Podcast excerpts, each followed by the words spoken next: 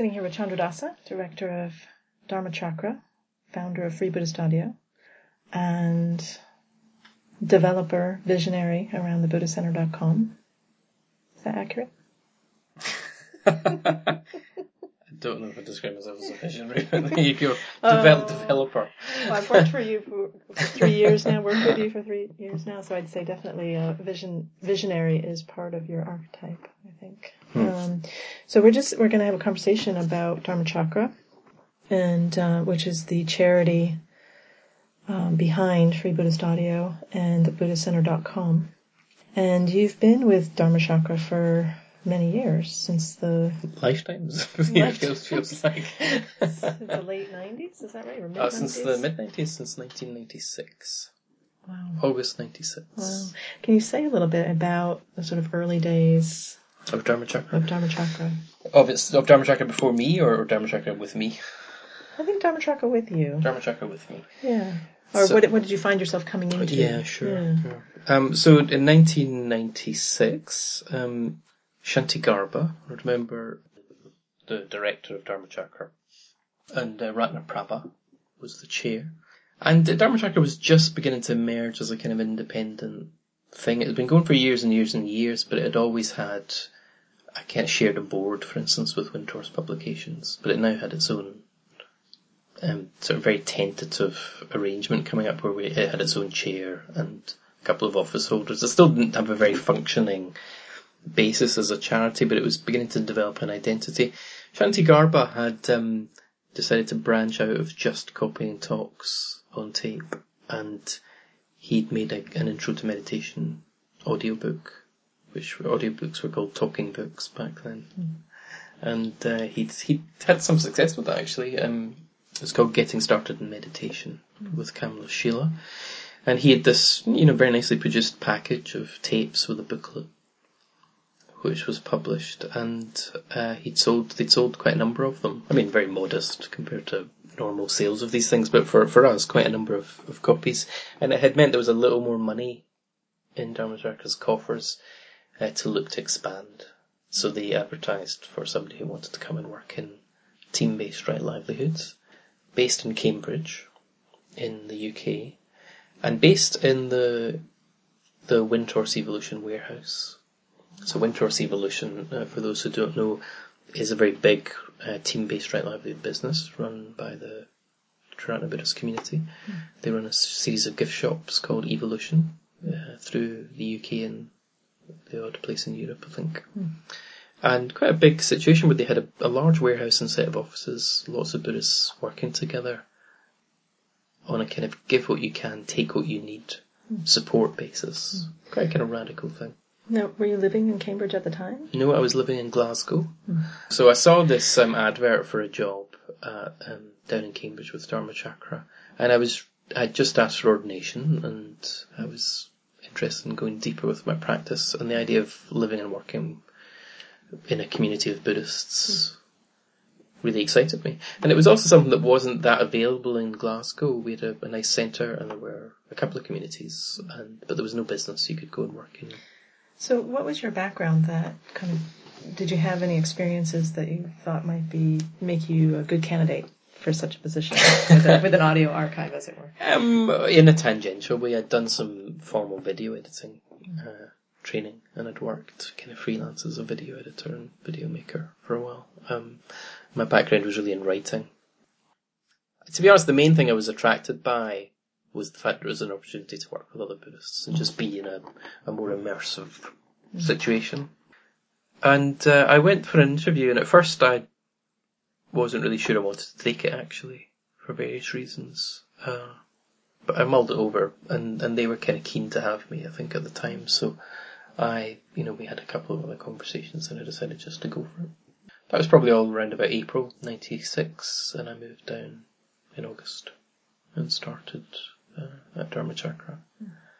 And I was really just copying tapes. I mean, that was it was like copying tapes and handling some inquiries, etc., on the telephone and paper letters. This was all pre-email, really. And that was maybe, in a way, that's maybe where I started to get involved more creatively with that. I was the kind of person who was pushing into email and using computers. And um, a couple of years later, Shantigarbha left, and the business needed a director. And it was really, you know, I was the obvious person to do it because I was there. Mm. And also we had we shrunk again by that point. We we weren't making as much money, and um, it was clear that something was really changing with media. Mm. Uh, tapes were for a start very passe. Um, audiobooks were probably the only area left that people really used tapes in, but even there, CDs were becoming. It was the final the final area where CDs needed to get a foothold, and, and they did. Mm. But almost all music and audio was happening on compact mm. disc, and actually I was aware as somebody who was interested in computers, and at this point we had um, a computer that we were using for the internet. Um, I was aware that the web was the next big area, mm. and MP3 mm. had begun to emerge as a format. It wasn't widely in use, but I was aware of it, and uh, we bought an Apple Mac laptop mm. and started to think about design and the web. And really, over the next few years, there was a a, a very kind of in a quick evolution in my thinking and the thinking of the, the charity about it, the whole basis of what it was doing. We had a charitable brief to distribute the Dharma as taught by Urgyen Sangharakshita and the, the Friends of the Western Buddhist Order as we were then known. Our remit was to distribute that as widely as possible, and it was just very clear that we weren't able to do that if we were based on tapes. Uh, we had a, a project that I started in 98 called The Digital Legacy to, to move the tape archive, particularly of Sangharakshita's talks, over to digital CD format and to remaster them. And we raised a lot of money and did all that. But even while we were doing that, it was apparent that CDs were on their way out. So Hmm. it's a bit like we, we caught up with the uh, 20th century just as it ended. And um, these new formats were beginning to come in. Mm. And it just seemed in a certain way, you know, with hindsight, certainly it seems obvious. You know, the internet Mm. is everywhere all the time, Mm. and if you want your stuff to be widely disseminated, that's where you should be. But at the time, this would have been around the late 90s, early 2000. Um, this is where I this is where I get the opinion of you as a visionary because it seems like you were kind of standing alone and sort of seeing the potential for distribution, um, kind of looking ahead a Mm. decade, as it were. Yeah. Um, and I'm just wondering if you'd like to share anything about what that was like for you. Um, it was it was difficult in some ways for me. I partly because you're you know I was rel- I was relatively young and in a way I didn't have any experience. Nobody had any experience of that. You're trying to sell people an idea that is an idea. It's necessarily abstract because It hasn't happened. It yet. hasn't happened yet. and and it's also that you can't really point to any other context where people are doing it because it hasn't happened yet for anybody else. I was aware um, that it was beginning to happen. I think one of the one of the stories I often tell about it is um, using Napster in the late 90s, 98, 99. Napster was a pioneering and very short-lived internet service where people could log into each other's computers and go through looking for music files and share them. Hmm. And at the time it wasn't even clear that it was illegal to, to share files in that way. It had a huge effect on culture in that very soon the record companies shut Napster down hmm. and it you know, countries started drafting laws to make it clear that you couldn't share music files in the way that you would share a CD or share a hmm. tape. And that's still controversial for some people. And um, when I used Napster and just saw the potential to you know, connect with someone you didn't even know and, and find a song by the Rolling Stones that you liked and have it on your computer and listen to it, it just seemed like a, an amazing piece of almost magic. Um, and I was really struck by the possibilities of that kind of distribution model. And then, of course, Apple brought out their first iPad. Sorry, the no, they didn't. That's today. Uh, 2001. 2001, yeah, yeah. So the late 90s Napster. And then, of course, Apple brought out their first iPod. And um, I remember going along to a meeting of chairs of European Buddhist centres and saying to them, look, there's this, there's this thing called the internet that some of you are probably using by now and uh, there's an amazing distribution model. And actually, I've got, here's a new thing by Apple. We, we got one of the very first iPods and um, this thing that fits in my back pocket can hold all of Sangharakshita's lectures with a lot of space left for other people's lectures too. It's five gigabytes iPod. And, you know, to put that in context, a full set of Sangharakshita's talks on compact disc was something like 280 discs.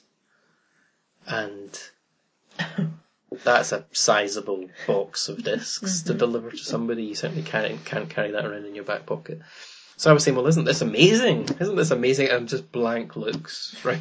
People just, and I, you know, not being critical in a way. Why, you know, why would they get it? Mm. We take it always for completely for granted. But ten years ago, the idea of everybody owning something like this and it being, you know, completely normal for young people to have something as fancy as this and that that's how you would listen to music mm. and that you would get it off the internet rather than in a shop. Mm. All that stuff completely, you know, it was in the dreams of various different people that it would go that way, but it certainly wasn't a reality or even a foregone conclusion at that point. Mm. It was resisted by whole areas of culture, mm. including our own. I think a lot of people were very sceptical. Mm. Our own within the Triratna Yeah, within the True Buddhist community, within the Friends of the Western Buddhist Order, a lot of people were just saying, well, maybe this is a fad, maybe it's not, you know, we should be very careful. Mm-hmm. And in some senses, they've got a point. You know, I think archiving, Dharma Dharmachakra is an archive, mm. first and foremost. That's its basis. And mm. archiving has to be both conservative and flexible and forward looking. Mm. And it's a tricky business to manage. So we, you know, we, I, I personally was moving towards recommending that as a strategy that we really embrace the internet and look at the future of storage of these things and consumption of these things. Because at the time, the whole archive was on cassette tape. The whole archive was on cassette tape apart from the things that we digitized. Okay. And what we'd also done, which was probably smart, again looking back, I didn't feel particularly smart at the time, was we'd um, provided some big Buddhist centres with digital recorders so that they could record their new mm. talks mm. in digital format. Mm. And we'd helped other places get hold of equipment. Mm. And we were doing quite a lot of consulting of at the time to help people get ready for a kind of revolution in the way that people consumed media. Mm. And that was useful because we ended up with a lot of digital recordings, uh, many of which are still not available because we don't have the resources to to kind of transfer them and put them online. Mm. But we have a we have a large analog tape based archive. We even have a large analog reel to reel tape based archive from the 60s and 70s. We have a large cassette tape compact cassette tape archive from the 80s and 90s, and in the late 90s we began to uh, have a mini disc and digital tape archive. So that's that's where we've got to these days. Is um, we've extended in a way that original idea of having community archiving going on that was digital. Now that we have Free Buddhist Audio, well, that goes on all over the world. Buddhist centres make their own digital recordings and they upload them themselves, mm-hmm. so that we don't need to do it.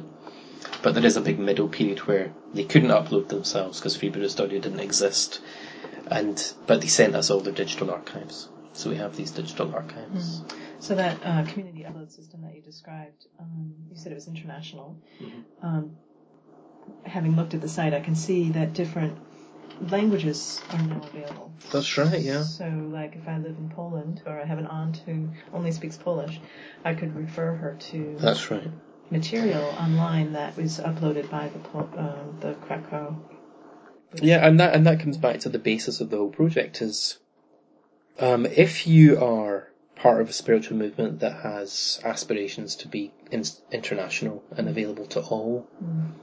Nobody's ever tried to do that before. Nobody's ever set out to found a Buddhist movement that is global and transcultural and trans language and crosses all sorts of boundaries and barriers. Mm. It's you know, Buddhism's obviously spread all over the world, but you know, our, our particular community of practice is only 45 years old. And it's always from the very beginning had kind of a, a sort of view where it was looking out from its base and trying to kind of mm. talk to people in different countries. And since the early days, we've had order members from different countries, um, speaking different languages. So that's a big challenge when you're an archive because it's naturally going to be UK based because that's where the movement started. Mm-hmm. It's naturally going to be English in the main. But as the Triratna Buddhist community has grown and developed around the world, there are now archives in other languages. Uh, Hindi and Marathi in India, mm-hmm. and French, German, Spanish. Mm-hmm. mainly been the other languages. And um, we now have a centre in Poland, as you were saying, so the talks have been given in Polish. We have a centre in Estonia, so the talks are given in, in Estonian. I imagine that makes a tremendous difference to an individual or a small group of people practicing at a Yeah, center It does, yeah. to be able to um, hear the Dharma in their own language. Yeah, and that's I think that's a big part of the future for for these kinds of services is that you need to be crossing language barriers and enabling people on the ground in these local communities to produce their own content and to make it available to each other and to the world. So in a way, you kind of start local and then you act global, hmm but it's it's based on what's actually going on. Such a familiar statement. Yes, think local, act global. Yes.